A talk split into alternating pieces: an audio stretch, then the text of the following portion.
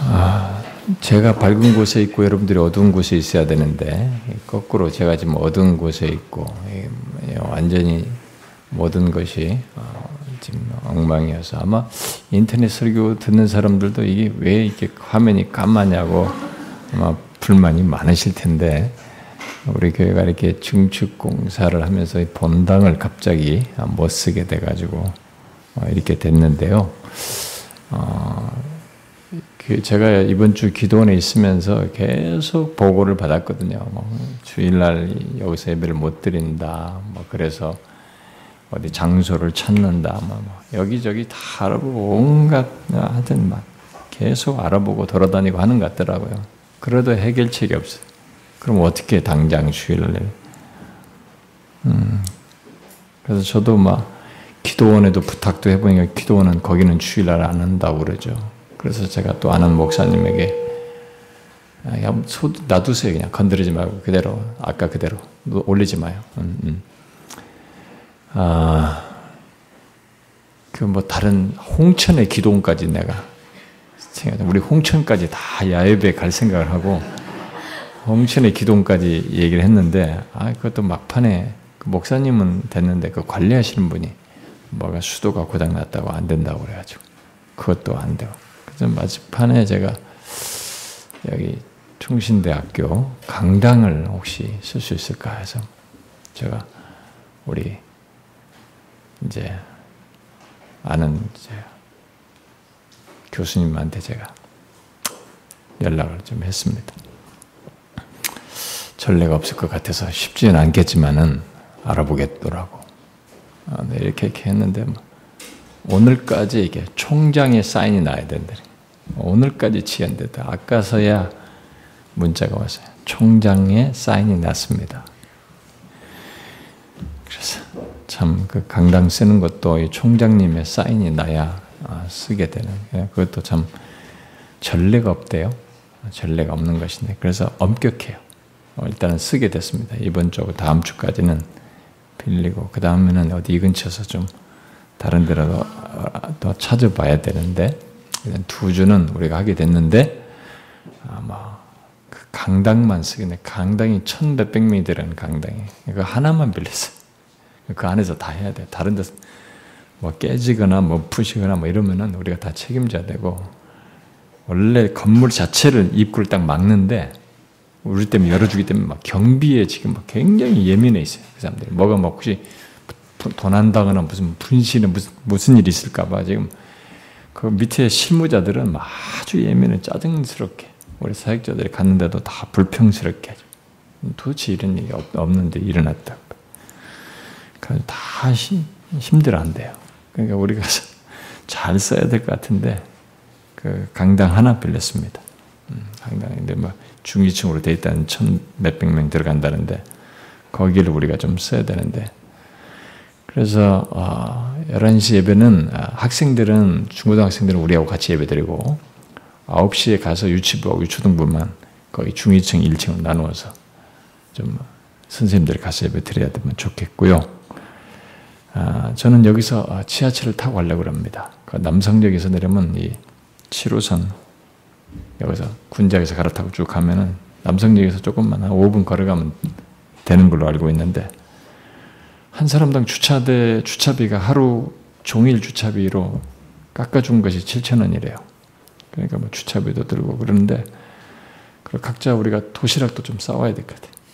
각자 김밥을 싸가지고 와서 우리가 가서 뭐 그 캠퍼스 앞에서 먹든지 식당에서 먹든지 식당은 열어준다 봅니다. 야외 소풍 가는 기분이겠는데 이왕이면 도시락을 맛있게 싸가지고 와서 점심 때만큼 실컷 좀 자연을 즐기면서 점심을 먹으면 좋을 것 같고 어, 대중교통을 이용하면 더 좋을 것 같고요.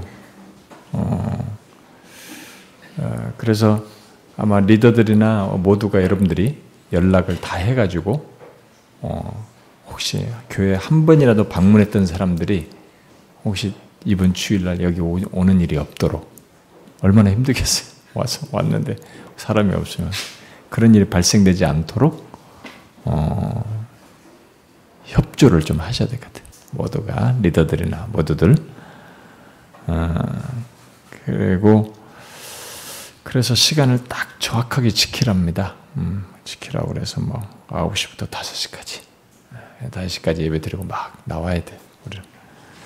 그리고 거기 청소도 다 우리가 먹은 저기 쓰레기 이런 건 우리가 다 챙겨가지고 나와야 돼.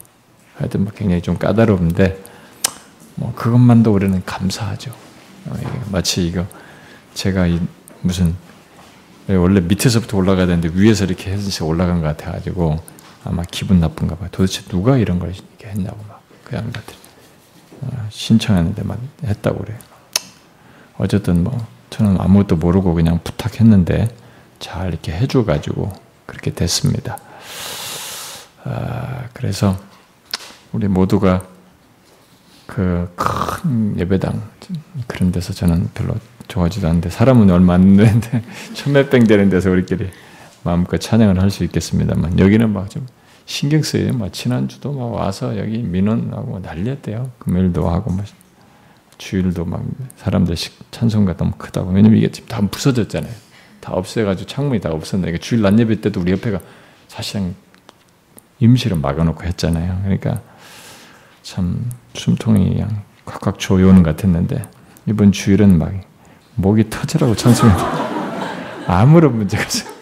원래 예배드린 장소이고 큰 공간이니까. 음, 그렇게 하면 좋을 것 같고.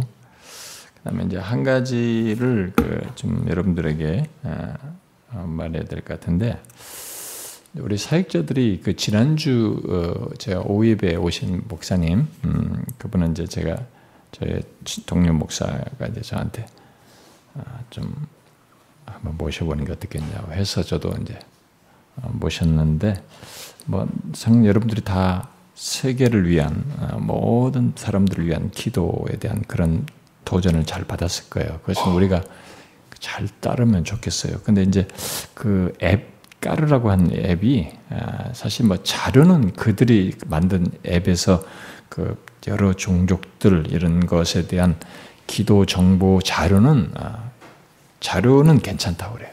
근데 이제 그 앱을 만든 이 사람들이 조슈아 프로젝트가 아, 이게 그 스티브 호돈이라는 사람이 관련되고 어, 스티브 호돈이라는 사람은 신사도 운동과 관련이 있다고 그래요. 그러니까 이게 신사도 운동하는 사람들이 예, 중보기도를 통해서 중보기도라고 하는 것은 참 우리가 중보기도는 단어가 좀 상당히 좀 조심스럽긴 한데 중보는 주님만이 하실 수 있기 때문에 이제 그 말보다는 사실상 다른 사람을 위한 기도 어, 그 디모데서 말씀에도 중보라는 말을 썼잖아요. 뭐 간구와 기도와 이런 말로 썼잖아요. 그러니까 성경 자체는 중보기도라는 말은 인간에게는 없어요. 우리에게는. 근데 우리들이 이제 그런 단어를 쓰고 있는데 아, 그런 기도를 우리가 다른 사람을 위해서 세계와 열방을 위해서 다 기도를 하는 건 좋은데 이 신사도 운동하는 사람들은 그 기도를 통해서 아, 이 갭을 메꾼다고 믿는 것입니다. 아, 저기 to Jerusalem 프로젝트를 아, 이그 갭을 메꾼다고 믿고 아, 그것을 아, 전투적으로 기도하는 그 기도를 이렇게 아, 그 신사도 운동에서 주장을 해요. 음, 제가 그래서 예, 강남의 큰 교회도 권사님들 모임에 저보고 이 문제를 와서 어, 좀 한번 세미나를 해달라고 그래서 제가 갔어요. 담임 목사님이 자기 성도들 사이에 그런 것으로 막 엉키어 있으니까 손을 못 대는 거예요. 그래서 제가 부탁받아서 가서 했는데 그 아닌 게 아니라 권사님 백 몇십 명 되는 권사님들 사이에 막 그런 것에 막 다 엉켜 있어요. 그런 것이 어디로부터 왔는지 어떻게 정리해서 해야 되는지를 알지를 못하는 거예요. 그냥 여기저기 성교단체 배운 것밖에 없으니까. 그래서 제가 그런 것들 좀 다 정리를 해줬는데 아닌 게 아니라 막 굉장히 그들이 막 힘들었어요. 아, 근데 이제 그런 아, 그 중보기도라고 하는 것을 신사도 운동에서 하는 방식으로 하는 것은 조심해야 돼. 음, 그건 이제 그러니까 지난주 말씀에서 어, 우리 사역자들이 이제 그 프로젝트 앱을 얘기하다가 이제 그것에서 자료를 이제 조사해가지고 나한테 말해줘서 그랬는데, 아, 이제 그런 그 기, 거기서 말하는 온 땅을 위해서 기도하고 모든 대상을 위해 기도하는 것은 우리가 해야 돼요. 아, 그거 자체는 뭐 문제가 되지 않습니다. 그런데 이제 그런 앱과 관련해서는 이 배경적으로 그런 것이 있으니까 신사도 운동은 좀 우리가 분별할 필요가 있거든요. 아, 그건 여러분들이 좀 아셔서 하면 좋겠어요. 그래서 이 사람들 속에 보면 스티브 호돈 이런 사람들이 땅밟기 기도를 한다든가 이런 걸 한다는 거예요. 응? 땅밟기 기도를. 아, 그런데 이런 것은 아, 성경적으로 어, support를 받을 수가 없어요. 음, 그러니까 이제 좀 그건 좀 분별을 해야 되는데 안타깝게도 일단은 아, 다음 달까지 선교제에서 이렇게 온다고 그래서 두 달을 부탁을 우리가 둘째 주마다 외부 강사하는 자리에 부탁을 해놨는데 그게 이제 약간 제가 그 다음은 어떻게 하는지 잘 모르겠어요. 음, 어쨌든 여러분들 그걸 좀 잘 분별을 하시면 좋을 것 같습니다. 음, 뒤에 사람들은 잘 안 들리는 거죠 지금? 어, 그렇군요. 그 앞에 자리 많은데 시간을 잠깐 줄게 앞으로 오세요. 더 이쪽 여기 앞에 자리 많아요. 근데 나중에 우리가 이 시간을 다 지나면 이때가 또 아주 추억이 돼요. 어, 그리고 이럴 때가 있음으로써 우리 여기 뭔가 하나 새겨집니다. 아, 그때 있었지 이렇게 했던 거 굉장히 긍정적으로 작용합니다. 이왕이면 더 비참할수록 좋아요. 근데 예, 너무 이 정도는 너무 어, 막 여기에 막 오히려 막 그 뜨거운 바람이 들어오거나 그래서 막 견딜 수 없을 정도로 약간 고통스러운 게 있으면 더 좋은데 너무 좋은 것 같아 지금 내가 보니까. 아, 예. 아, 여러분들이 에어컨 없는 것도 힘드시고 막 이러시지만은 어쨌든 잘 이런 시간도 어, 지나 봅시다. 우리 공동체적으로 우리가 함께 그래서 겉은 허술해도 우리의 영혼과 우리들의 영적인 상태는 또 그리스도의 몸의 연합은 어, 더 견고하고 어, 이렇게 서로 안에서의 그리스도 안에서의 이 굳건한 것이 우리가 더 갖게 되면 좋겠어요. 아, 자, 우리가 이제 여기 이사에서 어, 계속되는 말씀. 아, 여러분 이 조금 지나가면 우리가 이제 아, 이게 끝 이 앞부분이 또 이렇게 일단락을 치면서 이제 우리가 50장 막 이렇게 여호와의 종으로 막 넘어갑니다. 예, 이제 뒤로 갈수록 이사야서 말씀은 더 어, 놀라운 내용들로 막 나아가는데 이사야서가 안 끝났으면 좋겠다는 생각이 듭니다. 저는 개인적으로 어, 이사야가 한 120장 정도 되면 좋겠다는 생각이 드는데 음, 안타깝게도 60여 장이라서 그 뒤에 뭘 할까 지금 그 고민이에요. 아, 예, 이걸 계속 하고 싶은 심정인데 아, 너무 참 하나님의 그 달콤한 아, 정말 하나님을 향해서 그 깊은 그 감사와 아, 그런 은혜에 대한 아, 기쁨의 반응을 이렇게 불러일으키는 그런 내용들이 너무 이렇게 많습니다. 보면은.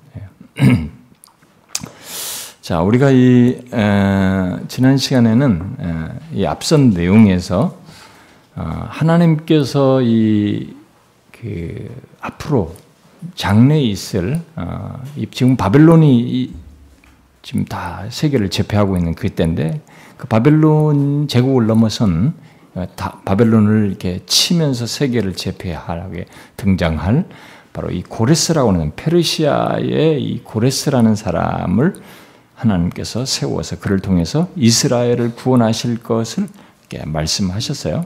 음, 그렇게 말씀하시면서 실행하시는 하나님이 참 하나님이신 것을 아, 얘기했습니다.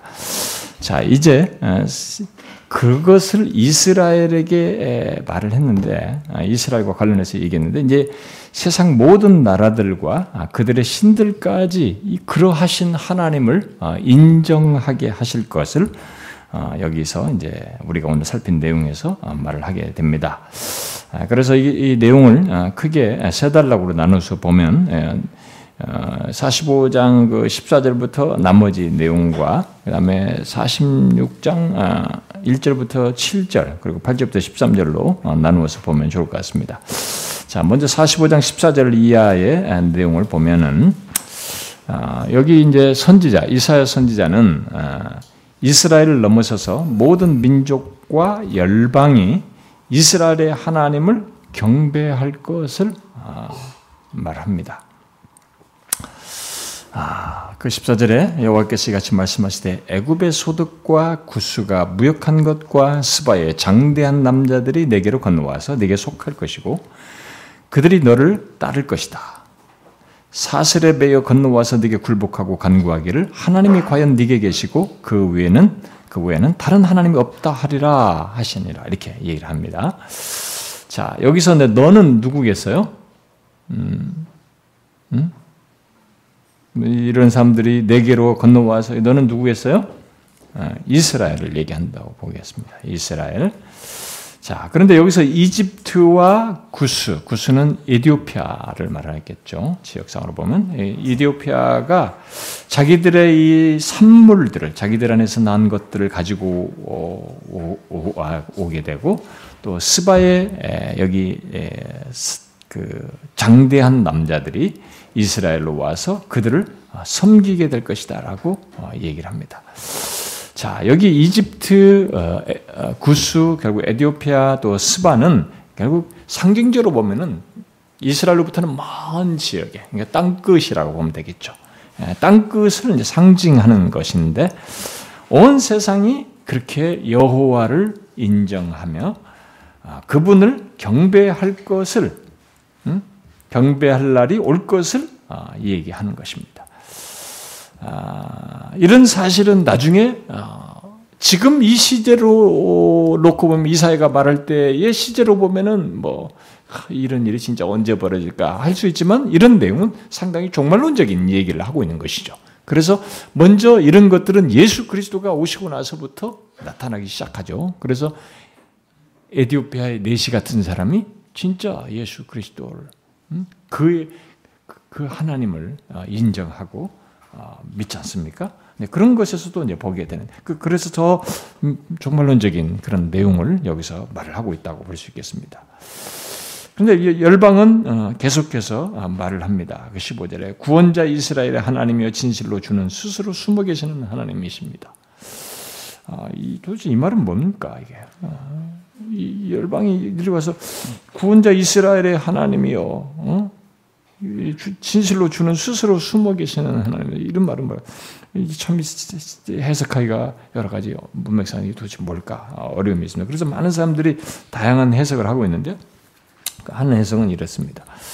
아, 온 세상의 구원자 되시는 하나님이 이스라엘과 같은 온 세상의 구원자이신데 바로 그런 하나님이 그 이스라엘과 지금 조그마한 나라에 그리고 그렇게 미약한 나라 이게 뭐 옆에서 툭 치면은 패하고 말이야 짓밟히고 계속 농락당하는 이게 그 도대체 그 열방들 사이에서 힘을 못 쓰는 그 작고 연약한 나라의 신이었다는 것이 알려지지 않은 것을 말하는 것이다. 그렇게 그 이스라엘의 하나님이 숨겨져 있었다 라는 것을 말하는 것이다.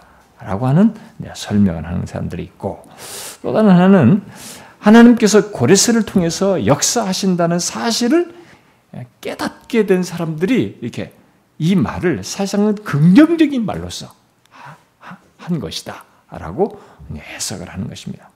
여기 하나를 더 덧붙이면은 아, 하나님께서 역사 속에서 행하시는 것을 고레스든 뭐든 간에 이렇게 역사 속에서 하나님께서 행하시는 것을 봄에도 불구하고 하나님께서 구원을, 구원을 이루시는 것은 헤아리지 못할, 헤아리지 못할, 어, 헤아릴 수가 없다. 라는 것을 이렇게 이런 식으로 어, 표현한 것이다. 라고 해석을 하는 것입니다. 뭐 어떤 해석을 하든 간에, 아, 뭐, 뭐, 크게 문제가 될 것 같지는 않, 않 보입니다. 그렇게 하나님이 이런 일을 행하시는 하나님이 지금 계속적으로 이렇게 온 세상에게 알려지지는 않았거든요. 이렇게 이런 것을 통해 드러냈지만 이 온 세상의 구원자로서는 이렇게 알려지지 않는 이 모든 세상 역사의 막후에서 역사하시고 역사를 주장하시며 진행하시는 이 하나님이 바로 이스라엘의 구원자이시다. 이게 도대체 그들에게서는 놀라운 사실이죠. 알려지지 않은 사실. 어, 그것을 이들이 이제 고백을 한다라고 말하는 것입니다. 그리고 이어서 16절부터 17절에서 선지자는 이스라엘과 열방에 대조되는 운명에 대해서 아, 말을 함으로써 이 말을 함으로써 이 15절에 대한 결론을 아, 얘기해 주고 있습니다. 자, 이스라엘 외에 하나님이 세상 모든 사람들의 생각을 이스라엘의 하나님이 세상 모든 사람들의 생각을 초월하여서 아, 역사하시는 가운데 그의 백성들은 구원을 받지만 음, 우상들과 자신들의 능력을 믿는 열방들은 모두 수치를 당할 것이라는 사실을 얘기를 하는 것입니다. 이 내용이 지금 자, 열방의 권세와 그 열방이 가지고 있는 강력한 제국의 힘, 막강한 힘, 세상을 제패하면서 어, 그들을 다스리는 이 열방의 막강한 권세와 또 그 그것을 허락한 이가 그 열방 각 열방의 신이라고 믿는데 바로 그런 열방의 신들이 설사 아무리 강하다고 너희들이 말을 한다 할지라도 그런 것처럼 보여도 여기서 지금 얘기하는 말은 16절, 17절 말한 것은 모든 역사를 운행하시는 하나님 앞에서 그 모든 것들은 수치를 당하게 될 것이다. 라고 지금 말을 합니다. 아, 자, 그에 대해서 반면에 예, 자꾸 연약해 보이는 이스라엘은 하나님 앞에서 안전하고 영원한 구원을 얻을 것이라고 얘기하는 거예요. 예? 그게 우상을 만드는 자는 부끄러움을 당하며 욕을 받아 다 함께 수욕 중에 들어갈 것이지만 이스라엘은 여호와께 구원을 받아 영원한 구원을 얻으리니 너희가 영원히 부끄러움을 당하거나 욕을 받지 아니하리로다. 자, 예, 구원과 수치를 당하지 않는 조건이 무엇인지 여기서 아, 말해주죠. 바로 뭡니까? 여호와 하나님과 관련이 있어야 돼요. 여호와 하나님 안에 있어야 하는 것입니다. 이것은 한 인생에서도 인생의 과정 속에서도 경험할 사실이고 결론에서도 나타날 것이지만 이 세상 역사 속에서도 그렇고 우리들의 삶의 환경 속에서도 똑같이 나타나는 일이에요.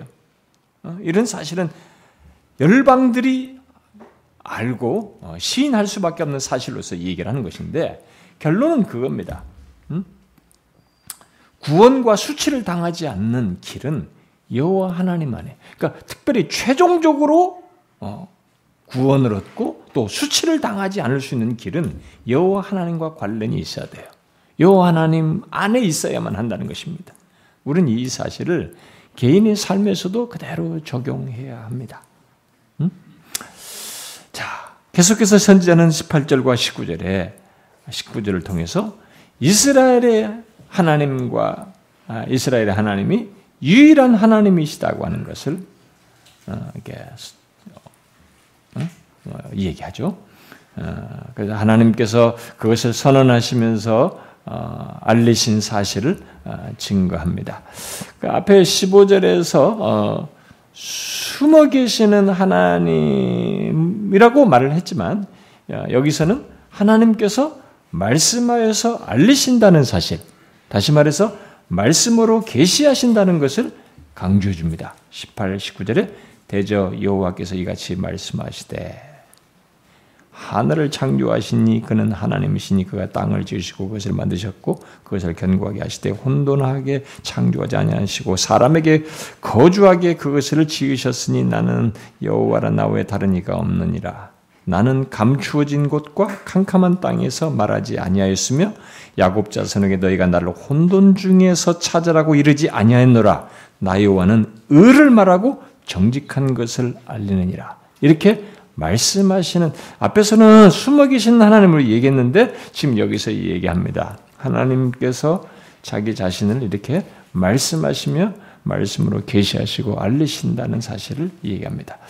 자, 자, 이 설명에서 잠깐 좀 먼저 18절에 설명할 것이 있는데, 하나님께서 세상을 창조하실 때 결코 혼돈하게 창조하지 않으셨다는 것을 우리에게 말해 줍니다. 하나님은 사람들이 살 수 있도록 세상을 창조하셨어요. 살기에 부족함이 없도록 그들이 살 수 있도록 세상을 창조하신 하나님이십니다. 이 하나님 여호와에 대해서 알고자 하는 자들, 그 이 하나님을 알고자 하는 자들은 하나님을 혼돈 중에서 찾도록 하지 않으시고 오히려 자신이 찾는 자들에게 의를 말하며 정직한 것을 알려주시는 분이시다 라고 말을 하고 있습니다. 자, 그러므로 하나님을 아는 것을 우리는 포기하지 말아야 합니다. 종종 어떤 사람들이 하나님께서 뭘 어쩌도 이게 알 수가 없다. 하나님을 내가 찾지만 못 든다 그러는데 그렇지 않아요. 음, 하나님은 자신을 찾는 자들에게 의를 말하며 정직한 것을 알려주시는 그러니까 헛되고 거짓된 것들이 아니에요. 의를 말하며 정직한 것을 알려주시는 분이십니다. 아, 그래서 성경은 처음부터 끝까지 우리에게 말하는 것 중에 뭐냐면 이 구원을 찾고 갈망하고 찾고 두드리고 이렇게 구하는 자를 하나님은 내치질 않아요. 그리고 하나님을 향하여 진실로 그분을 향하여 찾고 구하고 하나님을 향하여서 마음을 드러내는 자를 하나님께서는 내치질 않습니다. 이게 성경이 우리에게 하나님께서 자기 자신에 대해서 알려주시는 중요한 사실입니다. 구원을 찾는 자에게 구원을 길을 제시하시며 구원을 허락하시는 분이십니다. 아, 어떤 사람은 그럼 나는 뭐 구원을 찾는다고 뭐 구원을 달라고만 했는데도 하나님이 나는 안 주네요. 그런 것이 없네요. 그렇지 않아요. 음, 그 부분에서 우리는 질문을 가질 수 있어요. 거기서 우리는 질문을 가질 수 있습니다. 그런데 그 질문은 어디까지나 하나님께서 말씀하시는 방식으로 질문을 하셔야지 내 생각과 내 판단과 내 편견과 내 고집과 내 원함의 기준을 가지고 질문을 가지고 기네 아니네라고 해서는 안 되는 것입니다. 분명히 하나님은 구원을 찾는 자에게 구원을 주셔요. 그게 지금까지 역사 속에서 증명, 증거한 사실이에요. 실제 사실입니다. 자, 뒤에 이제 20절부터 어, 또 계속되는 20절, 25절의 내용에 선지자는 계속되는 내용에서 이 20절, 25절 내용에서 이스라엘의 하나님이 유일한 창조자요 구원자이시다는 사실을 선언합니다. 자, 창조주요 어, 자신에 대해서 필요한 지식을 계시하시는 분께서 세상을 향하여 지금 여기서 뭐예요? 오라라고 하십니다. 구원의 초청을 하시는 것을 보게 됩니다. 아, 이것은 참 중요한 사실이에요. 이, 이때 당시에 이런 말을 하나님께서 계시를 하셨다는 것은 굉장히 중요한 사실입니다. 창조주 자기 자신에 대해서 찾는 자들에게 그 아, 필요한 지식을 계시해 주시는 이 분께서 세상을 향하여 구원의 초청을 하고 있습니다. 물론 이 초청은 이스라엘 넘어서서 온 세상 모든 민족을 향해서 하는 것입니다. 그것이 20절부터 22절에 말하는 거예요. 열방 중에서 피난한 자들아 너희는 모여오라. 함께 가까이 나오라. 나무상을 가지고 다니며 구원하지 못하는 신에게 기도하는 자들은 무자, 무지한 자들이니라. 너희는 알리며 진술하고 또 함께 의논하여 보라. 이 일을 옛부터 듣게 한 자가 누구냐? 이전부터 그것을 알게 한 자가 누구냐?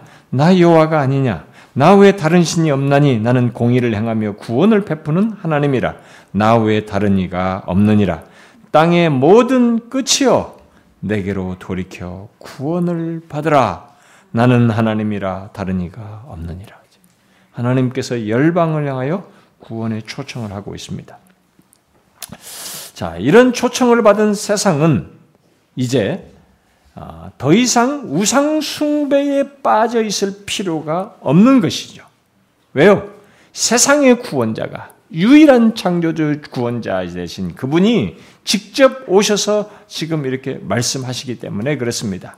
그리고 이 이렇게 말씀하신 것을 직접 오셔서 하시는 그 역사적인 사건은 나중에 우리가 뒤에 가서 이사야의 여호와의 종으로 나오는 메시아를 통해서 어, 보게 되지만은 특별히 이사야 53장에서도 보지만은 어떻게 해요? 메시아가 메시아가 오셔서 직접 말씀하시고 예수님이 초청하잖아요. 내게로 와라. 수고하고 무거운 짐인 자들아, 다 내게로 오라. 내가 너희를 피게 시게. 직접 말씀하시기도 하시고 실제로 그 초청에 응하는 자들에게 완벽한 것을 자신이 십자가에 달려 죽으심으로 이루시는 일을 하시죠. 응? 음. 바로 이, 그 얘기예요, 지금. 어, 그런 지금 아, 초청을 지금 하고 있는 것입니다. 그러면서 하나님은 여기 23절 이하에서 자신의 명예를 걸고 자신의 입에서 나간 말은 다시 돌아오지 않는다는 사실을 어, 얘기를 합니다. 내가 나를 두고 맹세하노니 내 입에서 공의로운 말이 나갔은즉 돌아오지 아니하나니. 아, 모든 것은 하나님이 말씀한 대로 이루어집니다. 여러분들이 이 시각에서 세상 역사를 보시고 구원 구원이 진행되고 아, 지금도 사람들이 구원받는 역사를 보시고 또 여러분들의 삶을 이렇게 한번 보세요. 이게 실제로 사실입니다. 아, 여러분들이 이제 교회에서 잔뼈가 굵으시면 이런 것들이 하도 익숙해가지고 이것에 안 놀라는데 여러분 요즘에 누가 말을 한 번 해가지고 반드시 이루고 그걸 막 정말 성취하면은 굉장해요. 진짜 대통령이 100년이라도 하라고 할 거라 우리가. 어느 대통령이고 어떤 통치자고 누구도 말을 한 것을 이루질 못합니다. 근데 지금 여기서 얘기하는 겁니다. 응? 모든 것을 그가 말한 대로 이루실 것이라는 거죠. 이런 하나님 외에 그럼 그러므로 이런 하나님 외에 다른 신이라는 것들은 우상이라는 것들은 다른 것들은 다 거짓된 것이 되는 거죠. 다 거짓된 것이 되는 거예요. 따라서 우상을 섬기려는 사람에게 하나님은 그러면 어떤 분이 되겠어요? 심판자가 되는 거예요. 그러나 이런 하나님을 알고 그분을 찾는 자에게는 하나님이 구원자가 되시는 거죠. 그 얘기를 하는 거죠. 응? 여기서. 내게 모든 무릎이 꿇겠고 모든 혀가 맹세를 하였노라. 내게 대한 어떤 자의 말에 공의와 힘은 여호와께만 있나니 사람들이 그에게 나아갈 것이라. 무릇 그에게 노하는 자는 부끄러움을 당할 것이지만 이스라엘 자손은 다 여호와로 말미암아 의롭담을 얻고 자랑하리라. 이렇게 얘기하고 있습니다. 음, 그 그래서 이 나중에 바울이 여기 23절 하반절에 어, 내가 모든 무릎을 내게 모든 무릎이 무릎이 꿇겠고 모든 혀가 맹세하리라 라고 하는 여기 23절 뭐이 내용이 로마 빌립보서 2장 10절 11절에서 인용되죠. 모든 사람이 모든 이 사람이 그에게 무릎을 꿇고 시인하게 될 것이다. 그래서 예수 그리스도가 바로 이 여호와와 바울은 바로 연결시킵니다. 이렇게. 아, 바울이 이걸 인용한 셈이죠. 여기서부터 이런 사실을 계속 연결해서 말을 한 거죠. 음. 자, 그런데 바로 이러하신 하나님, 이렇게 하시는 하나님을 노하는 자에게 어? 여기 24절 말한 대로 노하는 자에게는 부끄러움을 당하는 것이죠. 그런 자에게는 하나님은 심판자가 되는 것입니다. 그러나 여기 이스라엘 자손은 여기 이스라엘 자손은 이스라엘의 혈육적인 민족적인 그것만이 아니고 사실 하나님 백성을 얘기해요. 미래적으로 종말론적으로 말하자면 이 이스라엘은 하나님의 백성들, 하나님 믿는 모든 사람들을 말한다고 할 수 있습니다. 어? 아, 그들은 어떻게 돼요? 여호와로 말미암아 의롭다함을 얻고 자랑하게 됩니다. 나중에 예수 그리스도를 믿는 자들이 예수 그리스도로 말미암아 의롭다함을 얻고 그를 자랑하게 되지 않습니까? 어, 그런 일 그대로 벌어진 것입니다. 그런데 이것이 그리스도 안에서도 성취되지만 나중에 최후 심판대에서 심판에서도 더욱 확연히 아, 드러나게 됩니다. 이 사실이 그대로 드러나요. 그래서 하나님이 통일하신 하나님인데 어떤 사람에게는 심판자가 되고 이분이 어떤 사람에게는 구원자가 되는 것이에요. 음, 그런 결과가 아, 이미 예수 그리스도가 오심으로써 예수 그리스도 안에서도 그 밝혀졌지만 나중에 최후의 심판에서 명확하게 온 인류 안에서 아, 드러나게 되죠. 자, 이제 46장으로 음, 두 번째 단락으로 넘어갑시다. 46장 1절부터 7절을 보게 되면 앞에 그 45장 20절에서 사람들이 나무 우상을 가지고 다니는 것을 말했는데 자, 그 내용을 여기서 좀 더 확대해서 얘기를 하고 있죠. 그러면서 여호와 하나님과 우상을 대조하고 있습니다. 그래서 이 바벨론의 이 특별히 대표적으로 이때는 세상을 지배하고 있는 나라가 제국이 대표적인 것이 바로 바벨론이고 바벨론의 신이 모든 신 중에 신으로 언급을 하고 있기 때문에 바로 바, 벨론의 신들을 여기서 지금 언급을 하고 있습니다. 바로 음 뭐예요? 뭐 벨과 느보를 얘기하는데 아, 여러분 느보는 예, 예, 바벨론 왕들의 이름 속에서 느부 강나스도 느부도 그렇죠. 뭐 느보가 많습니다. 근데 이 왕들의 이름 속에서 많이 등장합니다. 음. 아, 근데 이 바벨론의 이 두는 다 이, 여기 바벨론의 대표적인 신들이죠. 이 벨과 느보는. 근데 벨은 어, 바벨론의 수신인 벨그 어, 마르독, 벨 마르독이고 느보는 이 벨의 아들이에요. 음, 그래 이들의 대표적인 신인데요. 근데 이 신들은 아, 세상을 제패하면서 열강의 강자로 등장했던 바벨론의 신이었기 때문에 아, 이들은 생각하게 돼요. 세계 세계에서 최고의 신이 최고의 신이요 가장 강한 신이라고 예, 자랑하면서 말했던 신들이에요. 아, 그러나 이 고레스가 예, 바벨론을 치게 될 때 나중에 어떻게 돼요? 고레스가 바벨론을 칠 때 이 신들이 어떻게 됩니까? 엎드러지게 됩니다. 응? 벨과 느보가 다 엎드러지겠죠. 당연히 그 신들은 스스로 뭐 이렇게 왔으면 신으로서 뭔가 이게 스스로 뭔가를 드러내야 되는데 그러기는커녕 스스로 걷지도 못하고 결국 그것들이 짐승들에게 실려 다니는 무능한 우상이라고 하는 것을 드러내게 됩니다. 그게 1절, 2절이에요. 벨은 엎드러졌고, 치게 될 때, 고레스가 치게 될 때, 벨은 엎드러지고 느보는 구부러졌도다. 그들의 우상들은 짐승과 가축들에게 실렸으니 너희가 떠매고, 떠매고 다니던 그것들이 피곤한 짐승의 무거운 짐이 되었도다. 그들은 구부러졌고 그들은 일찍이 엎드러졌으므로 그 짐을 구하여 내지 못하고 자기들도 잡혀갔다. 이 신들도 잡혀가는 거예요. 같이.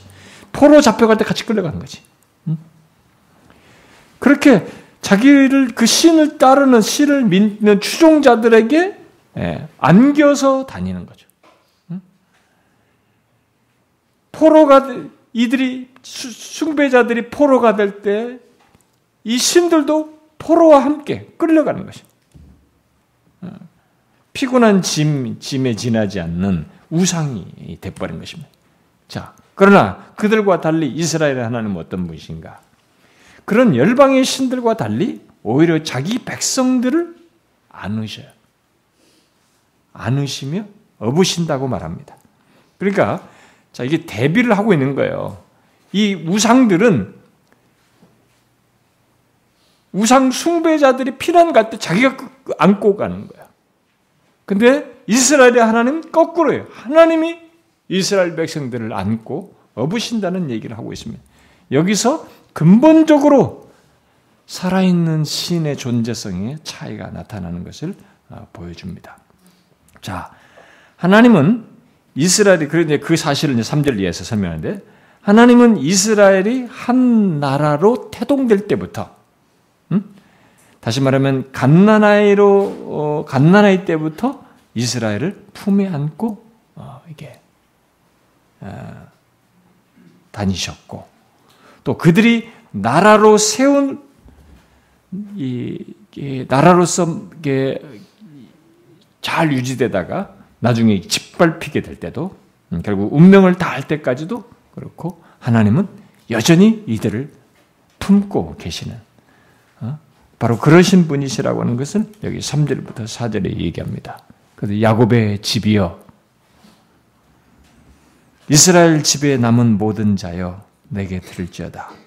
배에서 태어남으로부터 내게 안겼고 태에서 남으로부터 내게 업힌 너희여 너희가 노년에 이르기까지 내가 그리하겠고 백발이 되기까지 내가 너희를 품을 것이라 내가 지었은즉 내가 업을 것이요 내가 품고 구하여 내리라.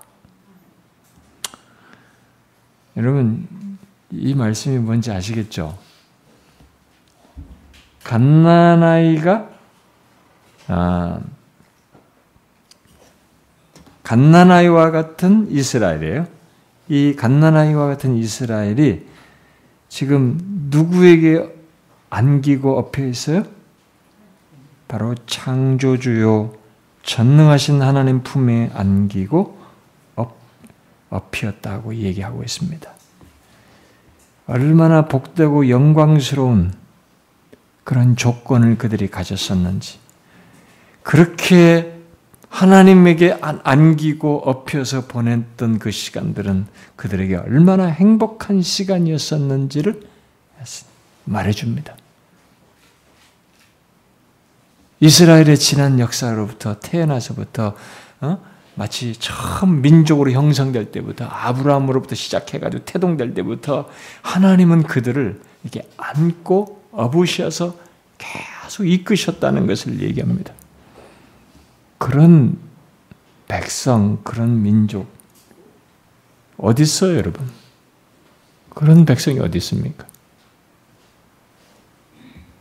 그런 세월이 열방과 다른 나라들을 비교해 보면 그들은 너무나 행복한 세월들을 보낸 것이.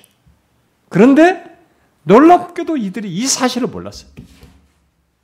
하나님께서 자신을 안고 업으시고 계속 이끄셨던 것이 얼마나 복되고 행복한 시간들이었는지, 행복한 조건을 가지고 있었는지를 이들은 몰랐어요. 아, 눈에 보이는 이방 신들이나 그 수준에서 어? 자꾸 행복을 운운하면서 보냈던 것이죠. 하나님은 품에 안긴 그들을 계속 보살피며 아, 키워 주셨습니다. 그리고 그는 아, 마치 유모가 젖을 빨리듯이 때때로는 독수리가 새끼를 돌보듯이 이스라엘을 다루셨어요. 바로 그런 사실을 민수기에서 얘기하죠. 11장에서 또 출애굽기 19장에서 얘기합니다. 내가 너희들 그렇게 했다. 마치 어미가 하듯이 부모가 하듯이. 그런데 하나님은 어릴 때 품은 그들을 여기서 뭐라고 그래요? 노년이 되고 백발이 되어도 응? 노년이 되고 백발이 되어도 계속 품을 것이라고 말을 합니다. 백발이 되기까지 내가 너희를 품을 것이라. 음, 이것은 이스라엘이 바벨론 포로 잡혀간 뒤에도 그들을 계속 돌보시겠다는 말이고, 어, 여전히 그들을 품에 품으시겠다고 하는 주님의 말씀이에요. 그러니 이스라엘 백성들의 입장에서 뭐 이게 이 말씀이 얼마나 어마어마한 얘기입니까? 그러니까 자기들은 포로 잡혀가니까 나는 품에서 떠났다라지만은 아니 품에 있기 때문에 그들이 돌아와야 나중에. 하나님은 너희들이 그런 조건에서도 내 품에 품을 것이다. 이 얘기 말하고 있는. 그래야 그들이 곤궁에 처할 때도 구해낼 것이다. 사절의 끝부분에 내가 뭐예요? 품고 구하여 내리라. 너희들이 설사 공궁에 처할지라도 백발이 되어서뿐만 아니라 공궁에 처할 때도 내가 너희들을 구해낼 것이다. 아, 이렇게 얘기를 하십니다. 성경에 하나님께서 자기 백성을 어, 어떻게 하시는지에 대한 그 내용들을 여러분들이 성경에서 많이 볼 텐데요. 그런 것들을 한번 잘 이렇게 묵상해 보세요. 부모가 아이를 품듯이 예, 우리를 품으신다고 얘기를 하시고 신명기 1장 같은 데서. 또 목자가 어린 양을. 우리들은 막 지저분하다 할지 모르지만은 양과 함께 자고 먹고 하는 사람들은요 어린 양 하나하나 다 기억하고 막 품에 안고 그렇습니다.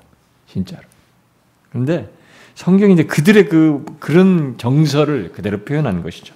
목자가 어린 양을 품듯이 또 독수리가 새끼를 품듯이 하나님께서 우리를 품으신다라고 성경은 이렇게 다각적으로 말합니다. 그것도 출생 때부터 백발이 되기까지 심지어 곤궁에 처해도 그렇게 평생 우리를 품으시겠다.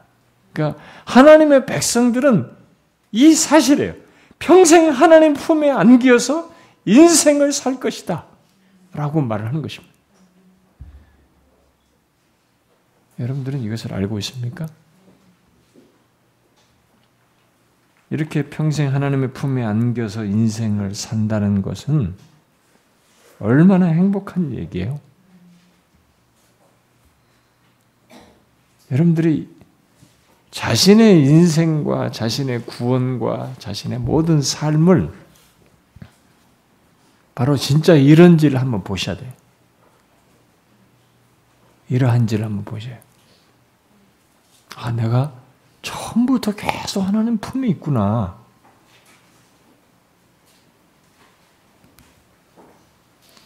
그게 못, 그것을 못 보는 사람은 믿음의 눈을 뜨셔야 돼. 보셔요. 제 인생도 순간순간, 그때그때 어떻게 그걸 지나왔을까? 그때 왜 나는 그, 그렇게 됐을까? 절로 갈 수도 있는데 이렇게 됐을까? 이 모든 순간순간의 인생의 여정들이, 아, 그게 하나님의 품에 있어서 그렇게 된 것이구나. 라고밖에 말할 수가 없어요.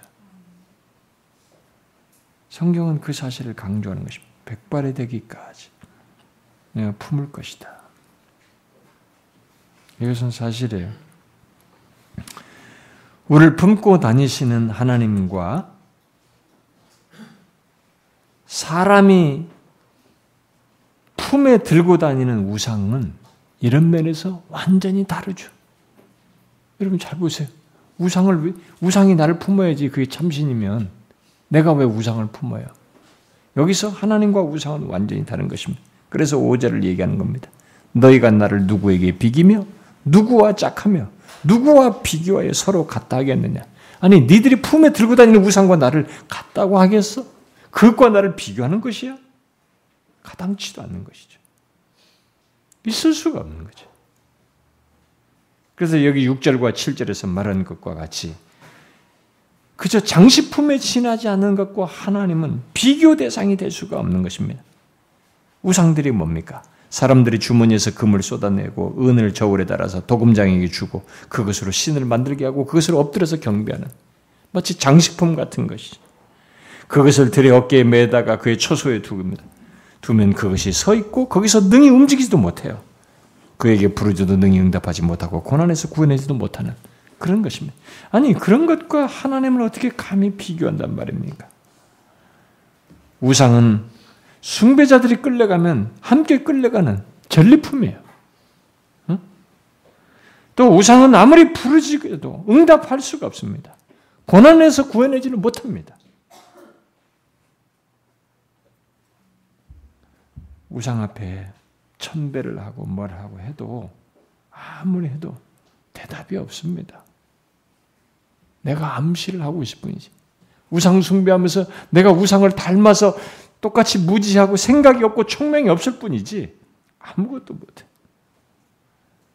여러분 그이 천배씩 하는 사람들 있잖아요.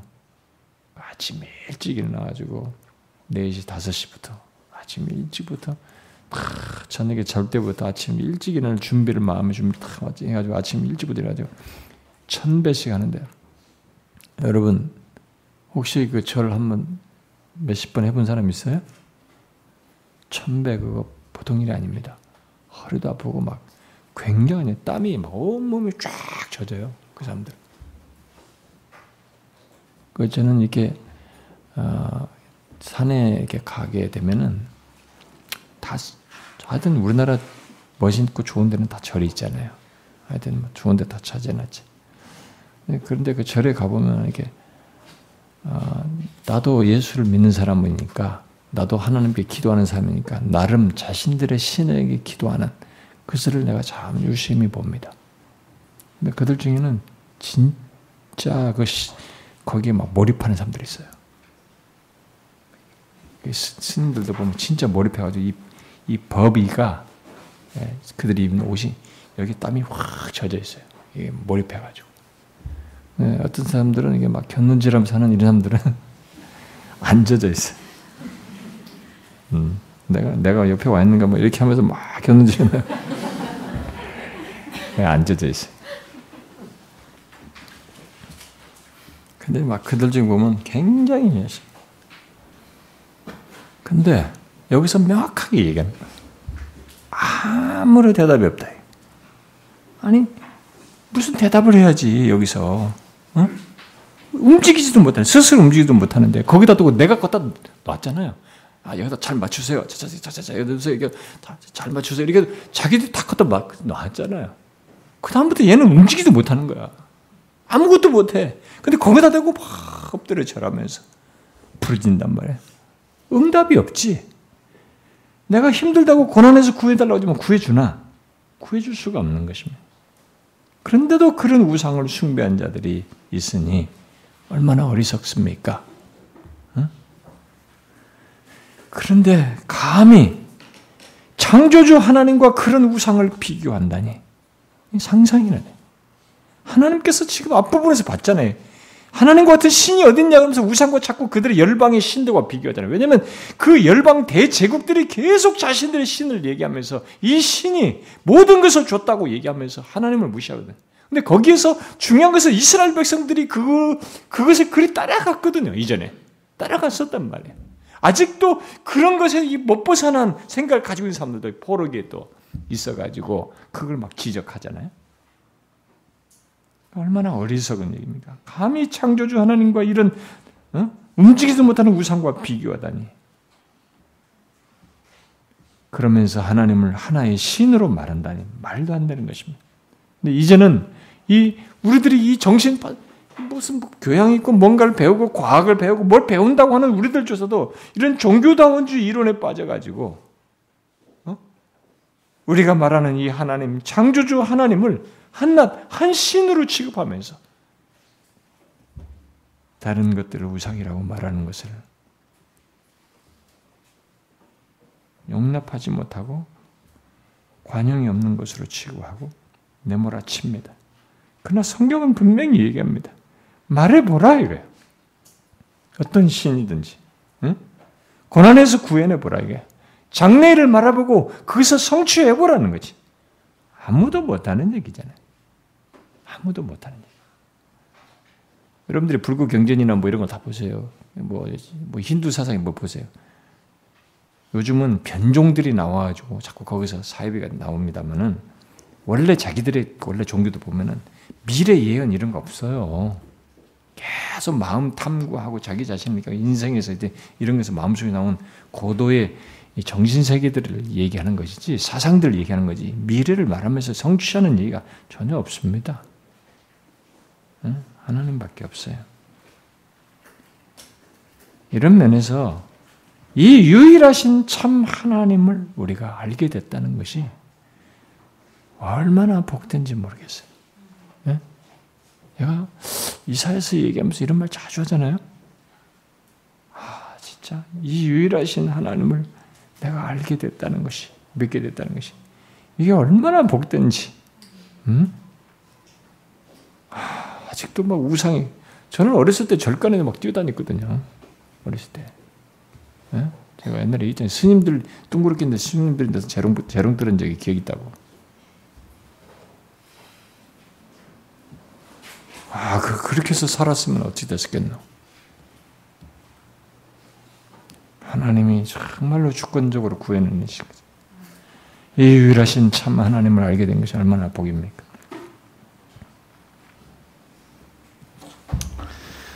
그런데 뒤에 어, 그 다음 단락에 봅시다. 세 번째 단락. 여기 8절부터 13절을 봅시다.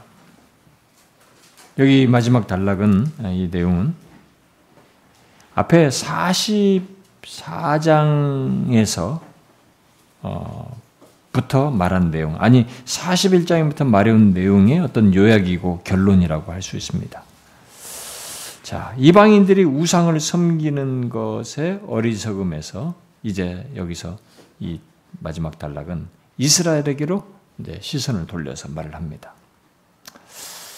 이스라엘 역시 이런 우상 숭배에 동참했었던 폐역이 있었어요, 과거에. 그렇죠? 그래서 너희 폐역한 자들아. 이렇게 말합니다. 과거에 그랬어요. 네, 그래서 부르는 것입니다. 이스라엘에게 돌려가지고 그런 우상숭배에 동참함으로써 폐역했었던 이들을 부릅니다. 하나님은 이스라엘에게 그런 이 사실을 이제 기억하고 어, 마음에 두라고 어, 되새겨 보기를 말합니다. 앞에서부터 쭉 말해왔잖아요. 어, 이런 대조되는 이런 사실. 그래서 이제 장부가 되어서 옛적일을 한번 생각해 보라고 말합니다. 구절에 이 너희 폐역한 자들아 이 일을 기억하고 장부가 되라. 이 일을 마음에 두라. 앞에서부터 말해왔잖아요. 너희는 옛적 일을 기억하라. 나는 하나님이라. 나 외에 다른 이가 없느니라. 나는 하나님이라. 나 같은 이가 없느니라. 아, 지금 독선적이다. 뭔가 좀 객관성이 없다. 자기가 막 얘기하냐? 없어서 그래요. 절대적인 사실이기 때문에 그렇습니다. 이걸 즉시 얘기하는 겁니다. 한번 봐라 이거지. 너희는 옛적 일을 한번 기억해봐라. 헤아려봐라 이거죠. 응? 옛적 일을 생각해봐라. 왜냐하면 그들이 과거를 회상해 보면 하나님의 살아계심이 드러나거든요. 하나님만이 참 하나님이며 그분만이 하나님이 다른 이가 없다는 것, 하나님 같은 분이 없다는 것이 과거를 돌이켜 보면 알 수 있거든요. 응? 그 10절에 얘기되는 내가 시초부터 종말을 알리고 아직 이루지 아니한 일을 예측부터 보이고 이르기를 나의 뜻이 설 것이니 내가 나의 모든 기뻐하는 것을 이루리라 하였다. 하나님은 그렇게 하셨어요. 처음부터. 모든 것을 하나님께서 모든 것을 알리셨고 그것이 어떻게 정확히 이루어지는지를 계속 보여왔습니다. 그러니까 그것을 통해서 그들은 금방 알게 될 것입니다.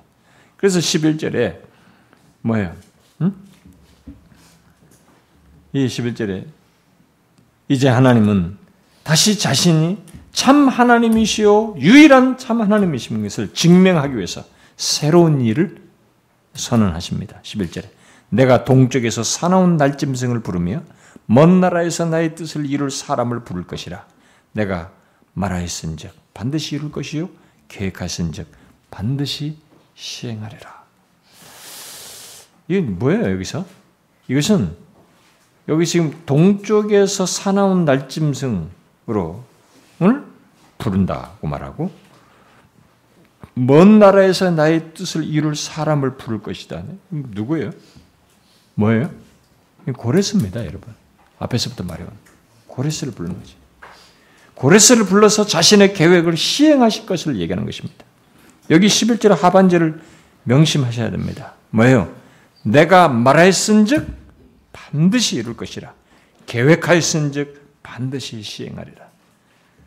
우리가 항상 기억할 사실입니다. 하나님의 계획은 좌절되지 않습니다. 하나님의 계획을 있는 존재는 이 우주 만물에 존재하지 않습니다. 아무리 악한 영 사단이라도 할 수 없어요. 그런데 그렇게 하나님께서 고레스를 계획하신 것은 이렇게 계획 고레스를 이렇게 불러서 이렇게 하겠다고 하는 이런 계획을 세우신 것은 다 누구를 위함이에요? 12절부터 13절에 말하는 것입니다. 누구를 위함이에요? 이스라엘을 위함이에요. 여기 12절에 예, 마음이 완악하여 공의에서 멀리 떠난 너희여 라고 말했는데 이것은 앞에 8절에 폐역한 자로 부른 것과 같은 맥락에서 그들이 과거에 그렇게 우상숭배에 참여했던 것을 아, 염두에 두고 부른 것이라고 볼 수 있습니다. 그런데 이제 하나님께서 고레스를 불러서 그를 통해서 어떤 세운 계획을 가지고 자신의 공의를 드러내실 것이다. 그리고 이스라엘을 구원하실 것이다. 라고 말합니다. 여러분들이 여기 13절을 잘 유념하십시오. 13절 하반절에 나의 구원이 지체하지 아니할 것이라.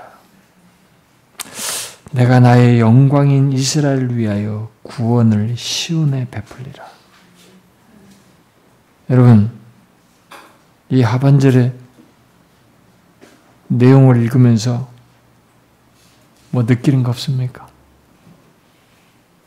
저는 이 구절을 읽으면서 전율을 느꼈습니다. 아, 앞에서 뭐라고 불렀어요? 폐역한 자. 마음이 완악하여 공에서 멀리 떠난 너희라고 말했습니다. 그들에게 하나님은 지치지 않고 구원하실 것이라고 말하는 것을 넘어서서 그들을 향하여 뭐라고 부릅니까? 나의 영광 이스라엘이라고 부릅니다. 야, 저는 여기서 또다시 이렇게 그들을 부르시며 이렇게 대하시는 하나님이 또 제 머리가 멈춥니다. 제 이성이 미쳐지지가 않아요. 아, 이게,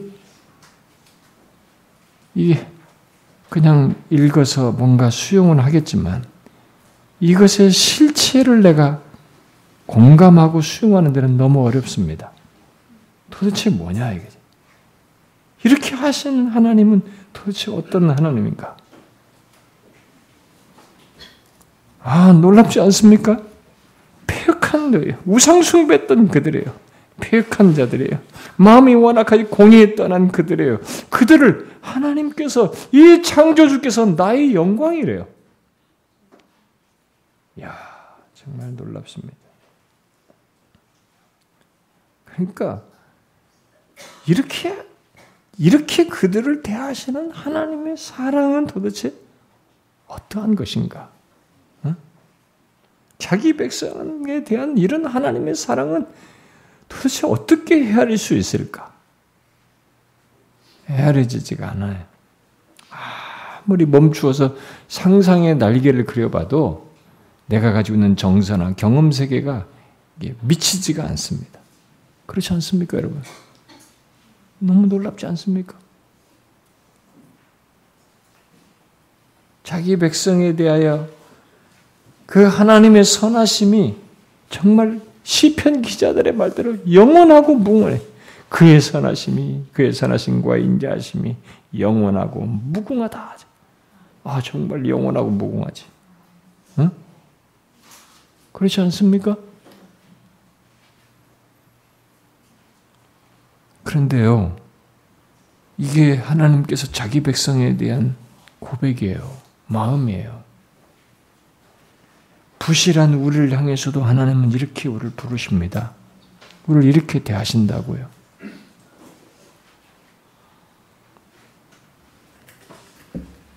이보다 행복할 수 있을까요?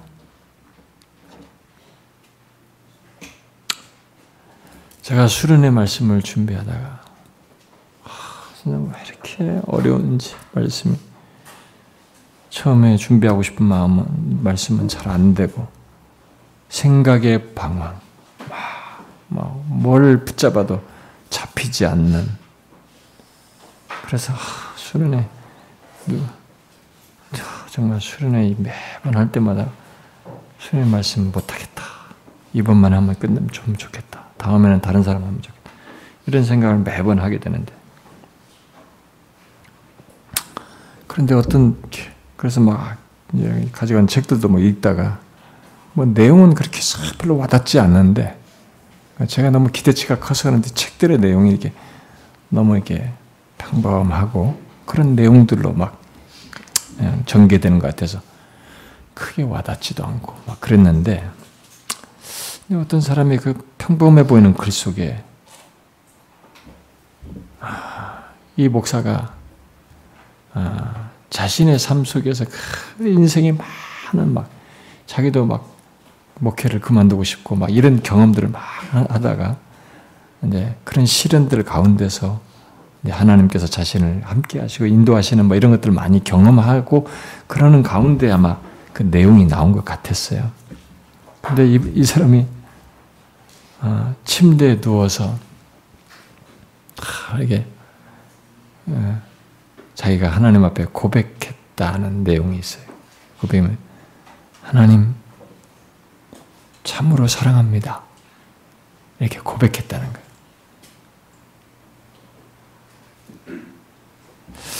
아, 제가 그 고백을 탁 읽는 순간에 제가 약간 가슴이 먹먹해지더라고요. 아, 제가 책을 잠깐 덮었어요. 약간 막 눈물이 나더라고요. 아, 내가 침대에서 이렇게 침대에서나 어떤 데서 이렇게 조건에서 하나님 너무 사랑합니다. 정말 진심으로 사랑합니다. 아, 이렇게 고백해도 수백 번 고백해야 되는데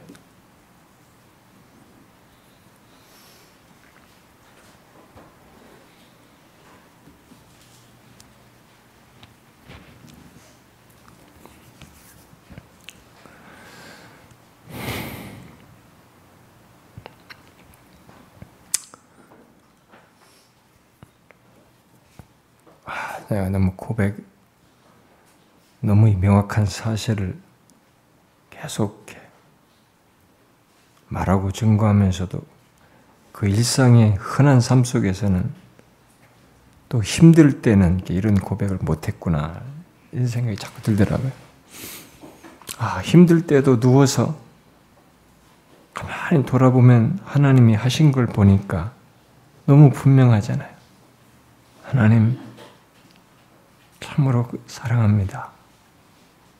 아, 이렇게 고백했어야 하지 않나 이런 생각이 갑자기 확 밀려오더라고요.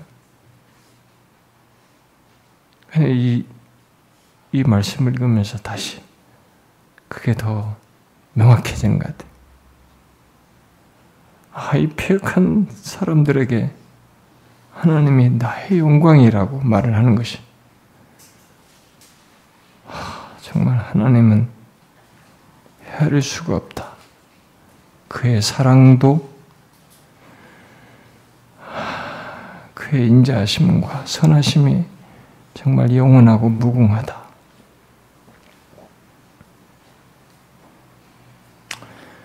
이렇게 변덕스럽고 부실한 우리를 나의 영광이라고 부르시면서 그렇게 대하시는 하나님이 계시다는 것이 이보다 행복할 수 있을까?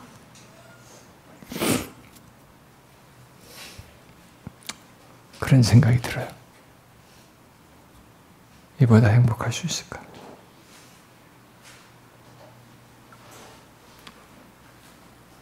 이러신 하나님께 우리에게 그렇게 하나님 앞에 진실치 못한 우리에게 우리를 두고 나의 영광 이스라엘 나의 영광 누구를 위하여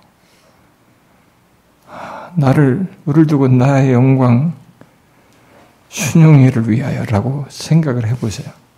아, 이건 정말 감당하기 어렵습니다. 이보다 행복할 수 있을까? 이 하나님께 뭐라고 말해야 될까? 하나님, 정말 저도 하나님을 사랑합니다. 정말 하나님을 아는 것이 너무 기쁘고 감사합니다. 그렇게밖에 말할 수 없잖아요?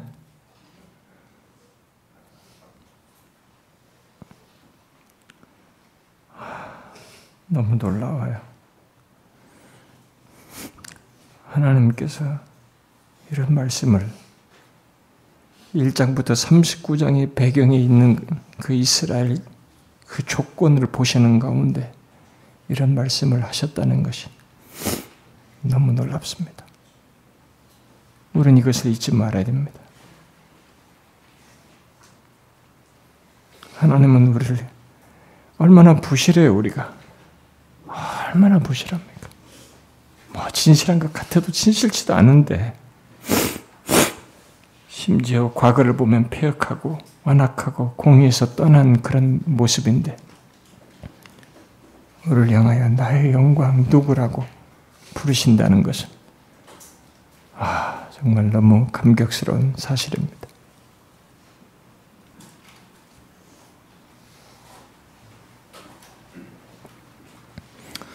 기도합시다.